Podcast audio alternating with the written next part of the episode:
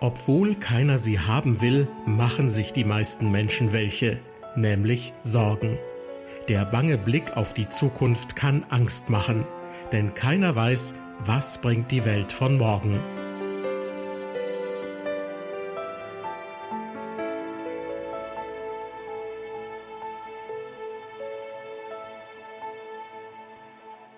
Herzlich willkommen zu unserer Sendereihe beim Wort genommen. Diesmal mit einem Beitrag zu unserem Schwerpunktthema in den Monaten Juli und August. Was bringt die Welt von morgen?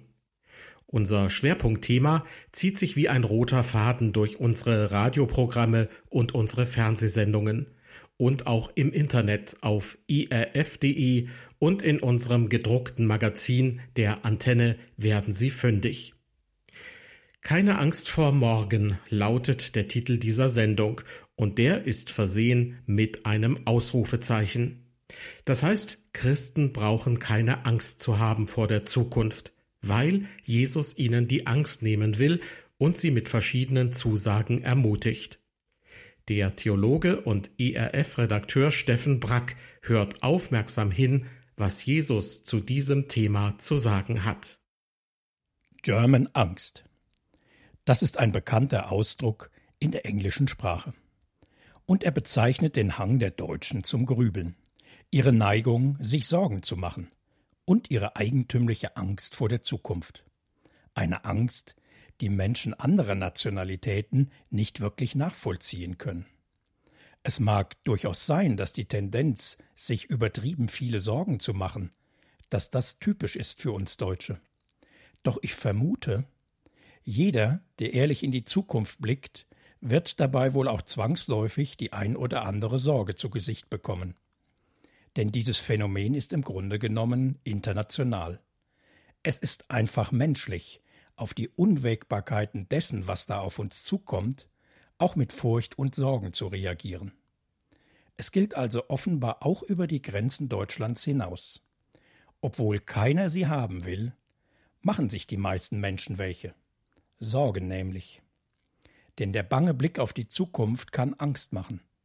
Packe ich die Prüfungen? Wird mein Einkommen reichen? Behalte ich meinen Arbeitsplatz? Das alles gab es natürlich auch schon lange vor Corona.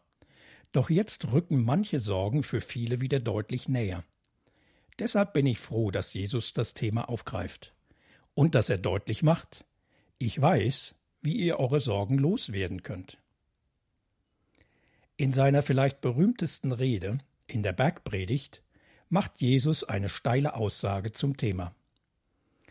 Darum sage ich euch, macht euch keine Sorgen um euer Leben, was ihr zu essen oder zu trinken habt, und um euren Leib, was ihr anzuziehen habt. Das Leben ist mehr als Essen und Trinken, und der Leib ist mehr als die Kleidung. Aufgeschrieben im Bericht des Zollbeamten Matthäus, einer der engsten Begleiter von Jesus, und damit selbst Augenzeuge. Zu finden dort in Kapitel 6, Vers 25. Das nenne ich mal eine deutliche Ansage. Macht euch keine Sorgen um euer Leben, was ihr zu essen und zu trinken habt, und um euren Körper, was ihr anzuziehen habt. Eine echte Herausforderung ist das. Oder ist das vielleicht doch eine Unverschämtheit von Jesus? Ich soll mir tatsächlich keine Sorgen darüber machen, ob ich und meine Familie in den kommenden Wochen und Monaten genügend zu essen habe? Sie und ich, wir sollen uns keine ängstlichen Gedanken darüber machen, ob wir wegen der Corona-Krise vielleicht unseren Arbeitsplatz verlieren? Meint Jesus das tatsächlich ernst? Ich lebe jetzt schon mehr als 30 Jahre mit Jesus, und auch wenn ich ihn nicht sehe, weiß ich doch nur zu gut, auf ihn kann ich mich verlassen. Immer. Zu hundert Prozent. Und wenn Jesus jetzt davon spricht, dass jeder, der ihm vertraut, sich keine Sorgen um seinen Lebensunterhalt machen muss, dann weiß ich, auch das meint Jesus wirklich ernst. Und er nimmt mich nicht bei einem so existenziellen Thema auf den Arm. Der Mann aus Nazareth lässt auch gleich eine erste Begründung folgen. Das Leben ist mehr als Essen und Trinken, und der Leib ist mehr als die Kleidung. Jetzt müsste ich nur noch verstehen, was er damit meint. Nach allem, was Jesus im direkten Zusammenhang mit diesem Satz sagt, leuchtet mir folgende Erklärung sehr ein. Jesus vergleicht hier das Übergeordnete mit dem Untergeordneten, das Größere mit dem Kleineren. Das Leben eines Menschen ist mehr als das Essen und Trinken. Das Leben selbst ist dem Essen und Trinken übergeordnet. Es ist mehr als die Nahrung. Denn Essen und Trinken sind schließlich dazu da, das Leben zu erhalten, nicht umgekehrt. Und so verhält es sich auch beim Körper des Menschen. Er ist mehr als die Kleidung, wie Jesus betont. Denn die Kleidung ist dazu bestimmt, den Körper zu umhüllen und zu schützen, und nicht umgekehrt. Wenn Jesus hier aber vom Leben des Menschen spricht und von seinem Körper, dann geht er dabei selbstverständlich von den grundlegenden Aussagen des Alten Testaments aus, von dem, was Gott selbst in den heiligen Schriften des jüdischen Volkes darüber offenbart hat. Nämlich, kein Mensch hat sein Leben selbst erschaffen, und niemand hat seinen eigenen Körper selbst ins Dasein gerufen. Nein, nur einer ist der Schöpfer jedes einzelnen Menschen, nämlich Gott. Der Gott, der sich dem Volk Israel offenbart hat, so heißt es im allerersten Buch der Bibel, Kapitel 1. So schuf Gott die Menschen nach seinem Bild, nach Gottes Ebenbild schuf er sie und schuf sie als Mann und als Frau.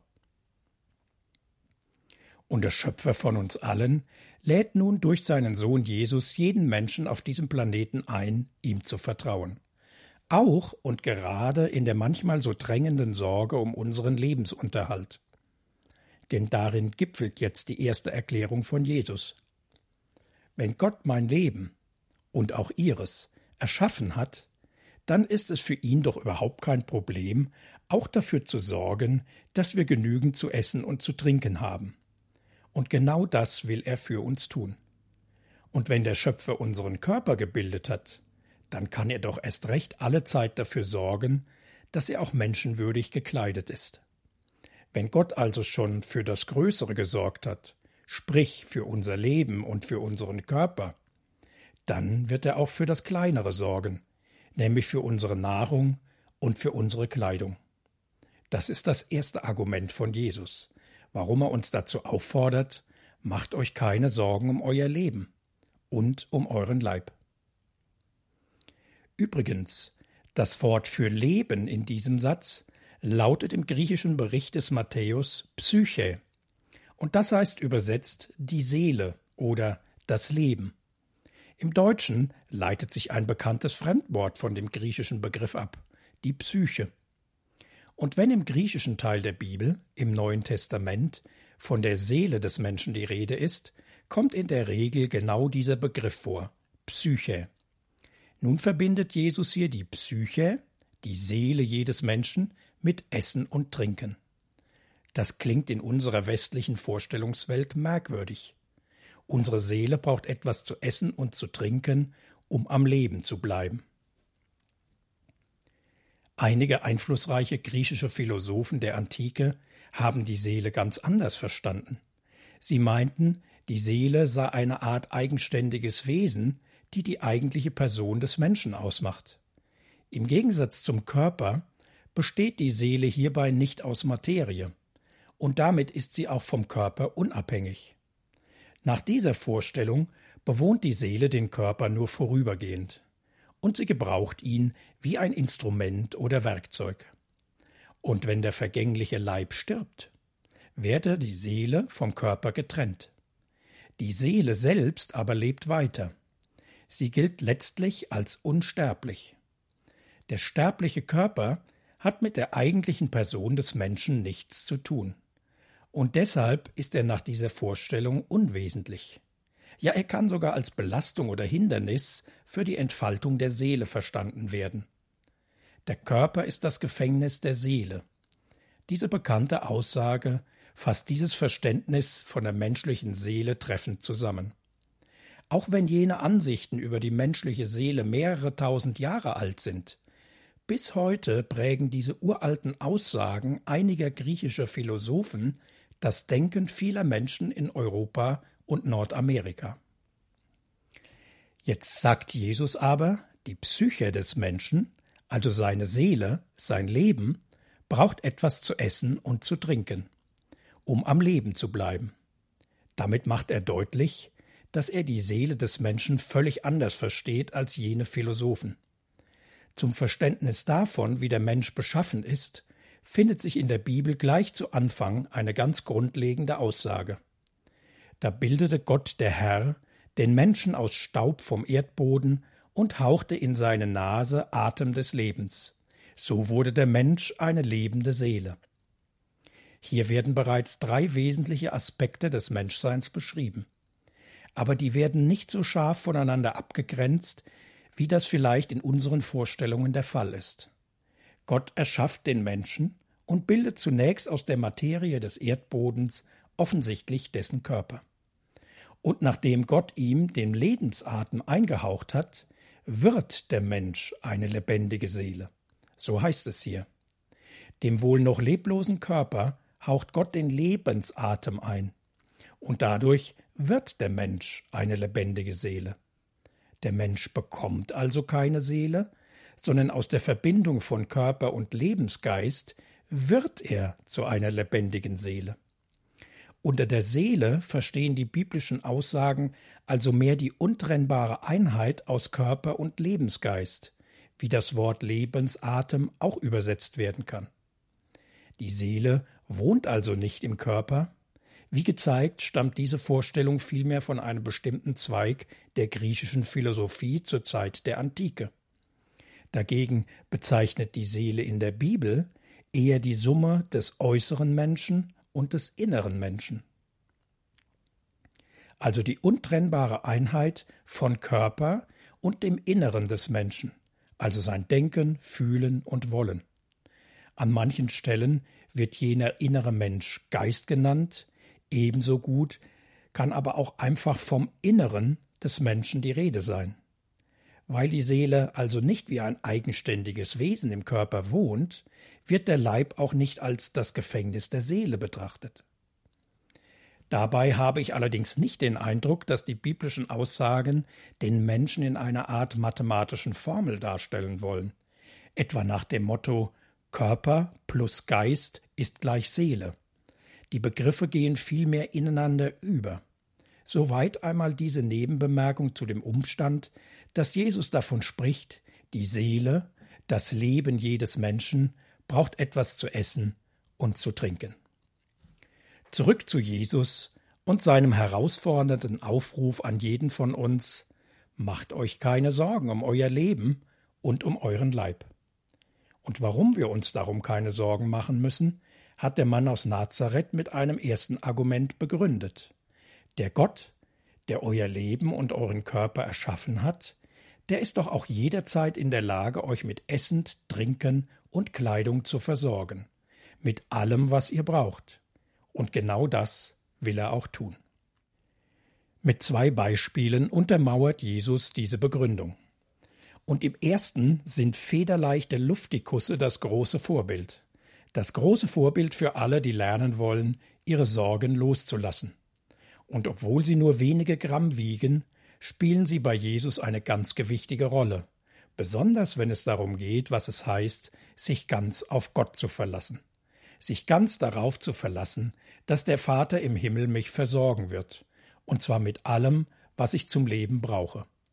Das klingt bei Jesus dann so. Seht euch die Vögel an. Sie säen nicht, sie ernten nicht, sie sammeln keine Vorräte, aber euer Vater im Himmel sorgt für sie, und ihr seid ihm doch viel mehr wert als die Vögel. Die Szene, die Jesus hier seinen Zuhörern vor Augen malt, kann ich mir auch gut vorstellen. Meine Eltern hatten nahe ihrer Terrasse einen Kirschbaum stehen. Genauer gesagt waren es Wildkirschen. Kein besonderer Leckerbissen für uns, sehr wohl aber für alle möglichen Vogelarten. Allen voran Spatzen, aber auch Amseln und was es sonst noch so alles gibt an gefiederten Piepmetzen.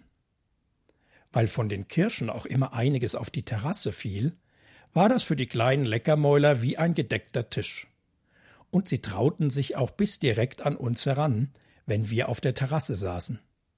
Ein paar besonders Vorwitzige machten schließlich nicht einmal mehr vor dem Halt, was wir zu essen auf dem Tischen stehen hatten. Das war vor rund 2000 Jahren bei Jesus auch nicht viel anders. Quellen aus jener Zeit erwähnen die Vögel, die bis auf den Tisch des Königs kommen. Also auch schon damals konnten die kleinen Luftakrobaten ganz schön lästig werden. Und das hat wohl auch jeder vor Augen, der jetzt Jesus zuhört. So winzig sie auch sind und so lästig sie mitunter sein mögen, die ungezählten kleineren und größeren Himmelssurfer, sie bekommen ihr Essen und Trinken, und zwar weil Gott dafür sorgt. Wer hätte auch schon einmal einen Spatzen gesehen, der sich eine Kühltruhe oder einen Kühlschrank kauft, um seine Vorräte dort zu sammeln? Oder einen Finken, der stolz auf seinem neuen Traktor sitzt, die Felder bestellt und die Saat ausbringt? Natürlich machen Tiere das nicht. Und genau das betont Jesus hier noch einmal. Die kleinen Himmelsstürmer tun all das nicht, im Gegensatz zu uns Menschen. Und doch werden sie ernährt und zwar von Gott, von dem fürsorglichen Vater im Himmel. Und das ist die Schlussfolgerung, die Jesus daraus zieht. Wenn euer Vater im Himmel die vielen zwitschernden Schnäbel füttert, dann wird er doch erst recht euch versorgen. Denn ihr seid dem Vater im Himmel noch viel wichtiger als die zahllosen kleinen und großen Vögel, die er auch versorgt, jeden Tag. Meine Familie und ich, wir leben ja im wunderschönen Taunus, dem herrlichen Mittelgebirge vor den Toren Frankfurts. Und dort bekommen wir natürlich immer wieder wilde Tiere zu Gesicht. Neulich zwei stattliche Rehböcke, die nur ein paar Meter vor uns aus dem Wald brechen und über einen Acker das Weite suchen. Meine Frau staunt jedes Mal, wenn wir Tiere in der freien Natur sehen, dass sie dort überleben können, wo kein Mensch sich um sie kümmert, wo offensichtlich niemand da ist, der sie füttert. Das ist doch ein Wunder. Denn es ist der Schöpfer selbst, der sich seiner Geschöpfe annimmt und der dafür sorgt, dass sie leben können. Einmal konnten wir das hautnah miterleben. Und das hat uns sehr beeindruckt. Wir sind in unserem Sommerurlaub als ganze Familie für drei Wochen auf Korsika. Direkt an unserem Balkon haben zwei Tauben ihr Nest gebaut und sie sitzen auch abwechselnd darauf. Doch in den nächsten Tagen fegt ein heftiger Tornado über die Insel, und der Regen fällt in regelrechten Sturzbächen vom Himmel. Unser Taubennest haben wir eigentlich längst abgeschrieben. Aber ein Elternvogel sitzt immer auf dem Nest und hält mit seinem eigenen Körper den Sturm, das Wasser und die Kälte vom Nest fern. Wir staunen nicht schlecht. Denn das Unwetter hält tagelang an. Als nach den Wolkenbrüchen und Sturmböen wieder die Sonne zum Vorschein kommt, sehen wir auch wieder, wie die Eltern ihren Nachwuchs füttern. Das haben wir nicht für möglich gehalten, was opferbereite Taubeneltern hier zustande gebracht haben. Mit ihrem Körper als lebendigem Schutzschild haben sie ihre Jungen vor den lebensfeindlichen Launen des Wetters schützen können. Und pünktlich zum Ende unseres Urlaubs ist es dann auch soweit. Die jungen Tauben sind flügge geworden und verlassen ihr Nest. Gott hat die Taubeneltern treu versorgt, und so hatten sie auch noch genug, um ihren Nachwuchs großzuziehen. Und das in derart widrigen Umständen. Wenn Gott die Vögel so zuverlässig versorgt, sollte er dann nicht auch uns versorgen? Doch, natürlich. Und das ist es, was Jesus hier sagen will. Doch es scheint nicht ganz so einfach zu sein für uns Menschen, uns bei so grundlegenden Fragen wie Essen, Trinken und Kleidung wirklich ganz auf Gott zu verlassen. Deshalb schließt Jesus nach seinem anschaulichen Beispiel von den freilebenden Vögeln noch eine Frage an. Eine rhetorische Frage. Das ist die Art von Fragen, die gar nicht mehr beantwortet werden muss, weil die Antwort jedem von vornherein klar ist. Und wenn ihr euch noch so viel sorgt, könnt ihr dadurch euer Leben auch nur um einen Augenblick verlängern? So fragt Jesus seine Leute. Die Antwort liegt auf der Hand. Nein, natürlich nicht. Ich kann noch so viel grübeln, kann mir noch so viele ängstliche Gedanken machen um meinen Lebensunterhalt in der Zukunft. Dadurch kann ich mein Leben nicht verlängern, auch nicht um einen einzigen Augenblick. Wörtlich spricht Jesus hier davon, Wer kann durch Sorgen sein Leben um eine Elle verlängern? Eine Elle damals entspricht etwa 45 Zentimetern. Jemand hat einmal den Schluss daraus gezogen, 45 Zentimeter, das ist ungefähr ein halber Schritt. Mit unseren vielen Sorgen können wir also unserem Leben nicht einmal einen halben Schritt hinzufügen.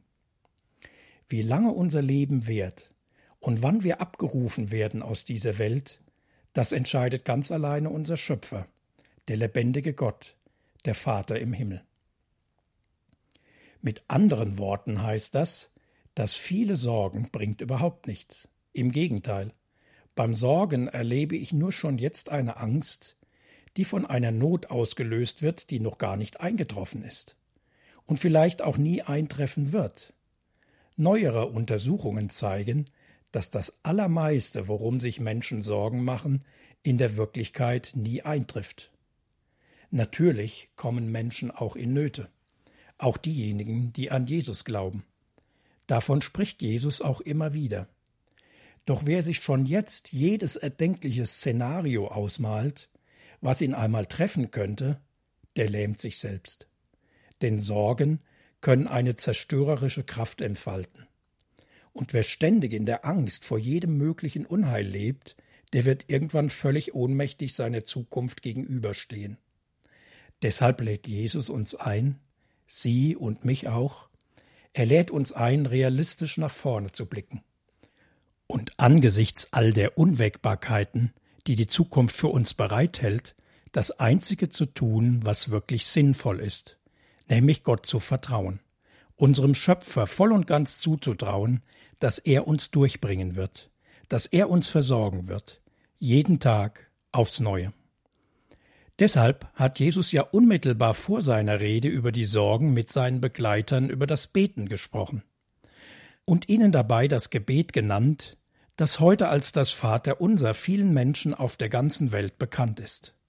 Und nach den ersten drei Bitten, die sich alle auf Gott beziehen, heißt die erste Bitte, die sie auf die Bedürfnisse von uns Menschen bezieht, unser tägliches Brot gib uns heute noch vor den Bitten und vergib uns unsere Schuld und erlöse uns von dem Bösen, vor diese Bitten setzt Jesus selbst das Gebet für das, was wir heute an diesem Tag zum Leben brauchen, zu essen, zu trinken und zum Anziehen.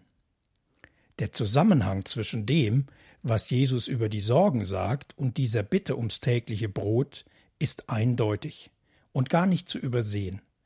Und hier zeigt sich vielleicht auch schon, warum das Vertrauen auf Gott und dass er uns versorgen wird, warum das so schwer sein kann. Wir sollen uns jeden Tag aufs neue ihm anvertrauen und ihn jeden Tag neu darum bitten, uns das zu geben, was wir heute brauchen. Also für diesen einen Tag. Das ist nicht immer so leicht, finde ich. Ich hätte doch lieber große Vorratshäuser wie der reiche Bauer, den Jesus einmal in einer seiner Geschichten erwähnt jene bildhaften Vergleiche, die deshalb auch oft Gleichnisse genannt werden. Dieser reiche Bauer hat in einem Jahr eine so riesige Ernte eingefahren, dass er neue Vorratshäuser bauen muss. Und dann meint er, nun hätte er für viele Jahre ausgesorgt. So hätte ich das auch gerne. Aber Gott will es offensichtlich anders. Er will, dass ich ihm jeden Tag neu zutraue, dass er mich versorgt. Und das wird er auch tun bis zu dem Tag, an dem er mich abruft aus dieser Welt. Und dann darf ich warten auf jenen Tag, an dem Jesus die Geschichte dieser Welt abschließt und alle, die an ihn glauben, auferstehen zum ewigen Leben, zu einem Leben ohne Not, ohne Leid und ohne Tod, in einer völlig neuen Welt, in einem völlig neuen Universum, das Gott erschaffen wird. Jesus redet also davon, Bittet Gott an jedem Tag neu darum, euch alles zu geben, was für diesen einen Tag notwendig ist. Alles, was ihr heute zum Leben braucht. Darum spricht sich Jesus aber nicht grundsätzlich dagegen aus, dass wir auch vorausschauend handeln und planen. Nein, darum geht es ihm hier wohl nicht. Ich meine, das wird bei seinem Beispiel von den freilebenden Vögeln auch sehr deutlich. Denn dort betont Jesus besonders, dass die kleinen gefiederten Vorbilder weder eine Saat ausbringen noch eine Ernte einfahren. Ganz zu schweigen von Scheunen und Vorratshäusern, in denen wir Menschen gewöhnlich die Ernteerträge lagern. Das alles machen sie nicht, die kleinen Flugkünstler. Und doch leben sie, weil ihr Schöpfer sie versorgt. Und wenn auch sie, sogar ohne all das vorausschauende Tun, wie Säen und Ernten und Vorräte anlegen, wenn auch sie trotzdem am Leben bleiben, dann doch erst recht ihr Menschen, die gelernt haben, all das zu tun, und die für Gott noch viel kostbarer sind als die zahllosen Vögel, die er ebenfalls ernährt, an jedem Tag neu.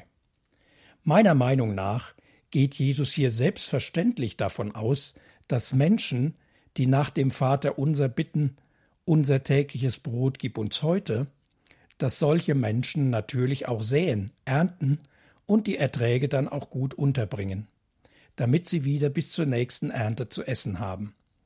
Dabei ist es letztlich Gott, der schenkt, dass die Saat aufgeht, wächst und reift. Und wenn Missernten und Hungersnöte drohen, dann findet er trotzdem oft genug Wege, um seine Leute dennoch zu versorgen. Und darauf verweist uns Jesus. Es ist also doch ein Kraut gewachsen gegen die drängenden Sorgen. Und dieses Gegenmittel heißt, vertraue Gott. Wer das beherzigt, den wird er versorgen. Und bittet Gott jeden Tag neu, das auch heute wieder zu tun. Schon die ersten Menschen werden von Gott angewiesen, den Ackerboden zu bewirtschaften. Und bis heute ist das der Weg, auf dem Gott uns mit Nahrung versorgt. Dieser Weg ist auch mit Mühe, Schweiß und Stress verbunden, hin und wieder sogar mit Misserfolgen. Was aber daran liegt, dass wir in einer Welt leben, die die unmittelbare Beziehung zu Gott verloren hat. Natürlich arbeiten heutzutage nur noch wenige direkt in der Landwirtschaft. Aber das Prinzip gilt wohl für fast jede Arbeit, durch die Menschen ihren Lebensunterhalt verdienen. Und wie beim Anbau von Nahrungsmitteln auf den Feldern gehört wohl auch zu den allermeisten anderen Tätigkeiten ein gewisses Maß an Planung und vorausschauendem Handeln. Und darauf weist uns Gott auch ausdrücklich hin. Gott hat euer Leben und euren Körper erschaffen. Und deshalb ist er auch jederzeit in der Lage, euch mit Essen, Trinken und Kleidung zu versorgen, mit allem, was ihr braucht. Und genau das will er auch tun. So begründet Jesus seinen herausfordernden Aufruf an jeden von uns, auch an Sie und mich, seinen Aufruf Macht euch keine Sorgen um euer Leben, was ihr zu essen oder zu trinken habt, und um euren Leib, was ihr anzuziehen habt. Die Sorgen um Essen und Trinken, diesen Teil hat Jesus äußerst plastisch mit seinem Beispiel von den unzähligen großen und kleinen Vögeln veranschaulicht. Die säen nicht, ernten nicht und legen auch keinerlei Vorräte an. Aber doch leben sie, denn Gott, ihr Schöpfer, versorgt sie. Treu und zuverlässig, dann kümmert er sich auch erst recht darum, dass jeder Mensch, der ihm vertraut, gut versorgt ist. Jetzt kommt Jesus auf den zweiten Teil seiner Aufforderung zu sprechen, in der ja eine ungeheure Ermutigung steckt. Macht euch keine Sorgen um euren Leib, was ihr anzuziehen habt. Wer auf Gott vertraut, darf nicht nur die Sorgen um die nötigen Lebensmittel abgeben, nein, sie und er dürfen sich auch darauf verlassen, dass Gott sich um angemessene Kleidung kümmern wird. Und auch hierfür nennt Jesus ein Beispiel. Das ist zwar verblüffend einfach, aber vielleicht gerade deshalb so brillant. Jesus fährt fort. Und warum macht ihr euch Sorgen? Um das, was ihr anziehen sollt. Seht, wie die Blumen auf den Feldern wachsen. Sie arbeiten nicht, sie machen sich keine Kleidung. Doch ich sage euch, nicht einmal Salomo bei all seinem Reichtum war so prächtig gekleidet wie irgendeine von ihnen. Wenn Gott sogar die Feldblumen so ausstattet, die heute blühen und morgen verbrannt werden, wird er sich dann nicht erst recht um euch kümmern? Habt ihr so wenig Vertrauen? Für mich ist das ein ganz schön krasser Perspektivwechsel, den Jesus hier vornimmt. Die Blumen auf den Feldern, die er hier als Beispiel für uns nennt, das sind keine extra gezüchteten Tulpen aus Holland. Nein, Jesus meint die ganz ordinären Wildblumen, die an jedem Straßenrand blühen und die die Menschen damals mit all dem anderen Gras abgemäht und zum Anheizen ihres Küchenherds benutzt haben. Brennholz war schon vor 2000 Jahren Mangelware im vorderen Orient. Und diese gewöhnlichen Feldblumen, die ein Banause wie ich normalerweise gar nicht zur Kenntnis nimmt, diese alltäglichen kleinen Pflanzen kleidet Gott prächtiger, als sich die Royals kleiden, prächtiger als die wohl berühmteste Königsfamilie der Welt, die Windsors in England, mit Queen Elizabeth an der Spitze. Jene reiche alte Dame mit den modischen Hüten. Jesus spricht zwar nicht direkt von der Königin Englands, aber immerhin von einem ihrer Kollegen, von dem vermutlich reichsten König seiner Zeit, von Salomo, dem König Israels in den Jahren 972 bis 931 vor Christus. Sein Reichtum war so gewaltig, dass er sprichwörtlich wurde. Und genau darauf spielt Jesus an, wenn er sagt, nicht einmal Salomo bei all seinem Reichtum war so prächtig gekleidet wie irgendeine von ihnen womit Jesus die kleinen Feldblumen meint. Gott hat sie prächtiger gekleidet, als es der berühmte König Salomo gewesen ist in all seinem sagenumwobenem Reichtum. Vielleicht denken Sie ja beim nächsten Friseurbesuch an die Worte von Jesus, wenn Sie in den Zeitschriften wieder die neuesten Nachrichten aus dem englischen Königspalast lesen und über die neuesten Kleider der Royals staunen. Keiner und keine von ihnen ist so prächtig gekleidet wie die einfachste Wildblume am Straßenrand. Jene kleinen, oft übersehenen Schönheiten, die heute blühen und mit denen die Leute zur Zeit von Jesus am nächsten Tag den Herd geheizt haben, um die Suppe zu kochen. Wenn Gott sogar die Feldblumen so ausstattet, die heute blühen und morgen verbrannt werden, wird er sich dann nicht erst recht um euch kümmern? Jesus argumentiert hier genauso wie bei seinem ersten Beispiel von den gefiederten Luftikussen.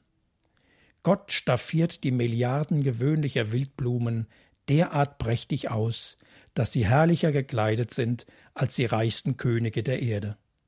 Und dann fragt Jesus, nicht nur seine Zuhörer damals, sondern auch Sie und mich, wird Gott sich dann nicht erst recht um euch kümmern? Die Antwort liegt auf der Hand. Ja, dann wird Gott sich erst recht um euch kümmern. Das ist es, was Jesus meint. Wo also liegt dann das Problem? Warum mache ich mir doch immer wieder Sorgen? Und das, obwohl ich seit mehr als 30 Jahren mit Gott lebe. Für Jesus ist die Sache klar. Und weil ich mit meinem Hang, mir auch immer wieder einmal Sorgen zu machen, weil ich damit offenbar nicht alleine bin, hat Jesus das Ganze schon damals angesprochen. Habt ihr so wenig Vertrauen? In manchen Übersetzungen heißt das, ihr Kleingläubigen. Gott ist absolut zuverlässig. Er ist vertrauenswürdig.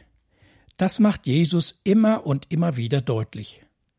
Doch schaffe ich den Sprung, mich voll und ganz auf ihn zu verlassen? Ihm zu vertrauen, dass er mich wirklich versorgen wird? Das ist die Frage, die Jesus seinen Leuten damals stellt und die er heute jedem stellt, der sich darum sorgt, ob er oder sie auch morgen genügend zu essen, zu trinken und etwas Ordentliches anzuziehen haben wird. Habt ihr so wenig Vertrauen? fragt Jesus. Und ich kann nur antworten, ja, manchmal schon. Was mich aber ermutigt, die ersten, denen Jesus die Frage nach ihrem Vertrauen auf Gott stellt, das waren auch seine allerengsten Begleiter. Dazu gehörten Leute wie Petrus und Johannes, und die haben es im Laufe der Zeit gelernt, Gott zu vertrauen. Und er hat sie durchgetragen, auch durch alle Verfolgungen und Angriffe auf ihre Freiheit, die sie erleben. Mehrfach sitzen die beiden im Gefängnis, weil sie es gewagt haben, Gott zu vertrauen und ihm mehr zu gehorchen als den Menschen. Die wollen nämlich oft nicht, dass Johannes und Petrus öffentlich Menschen zum Glauben an Jesus einladen.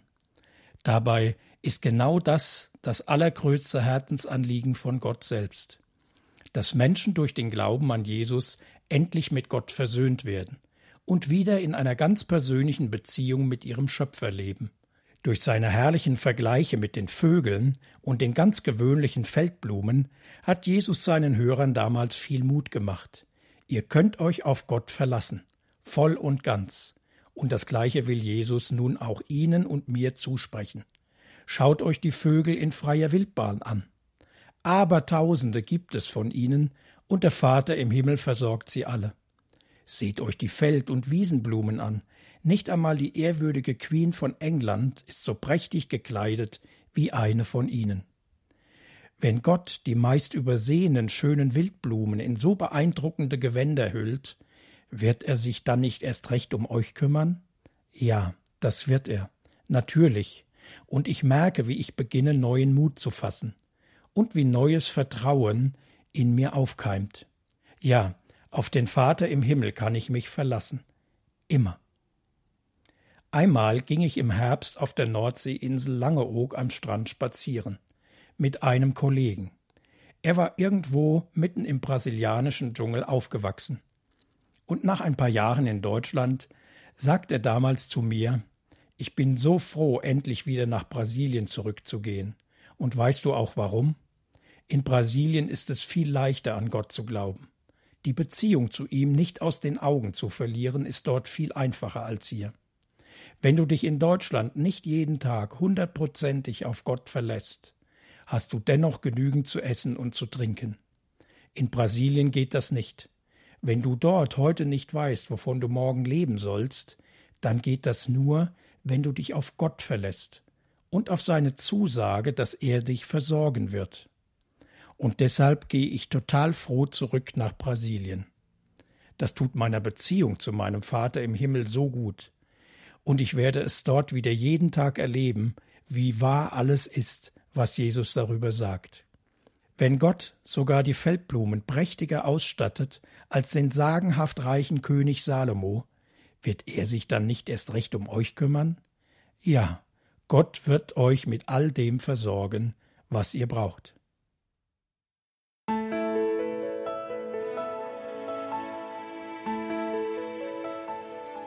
Gedanken von Steffen Brack zum Thema Keine Angst vor morgen. Der Theologe und IRF-Redakteur hat sich unter anderem auf einen Bibeltext aus dem Matthäusevangelium Kapitel 6 bezogen, in dem es ums Schätze sammeln und Sorgen geht. Ich bedanke mich nun bei Ihnen fürs Zuhören und wünsche Ihnen eine gute Portion Sorglosigkeit, natürlich in dem Sinne, wie sie von Jesus empfohlen wird.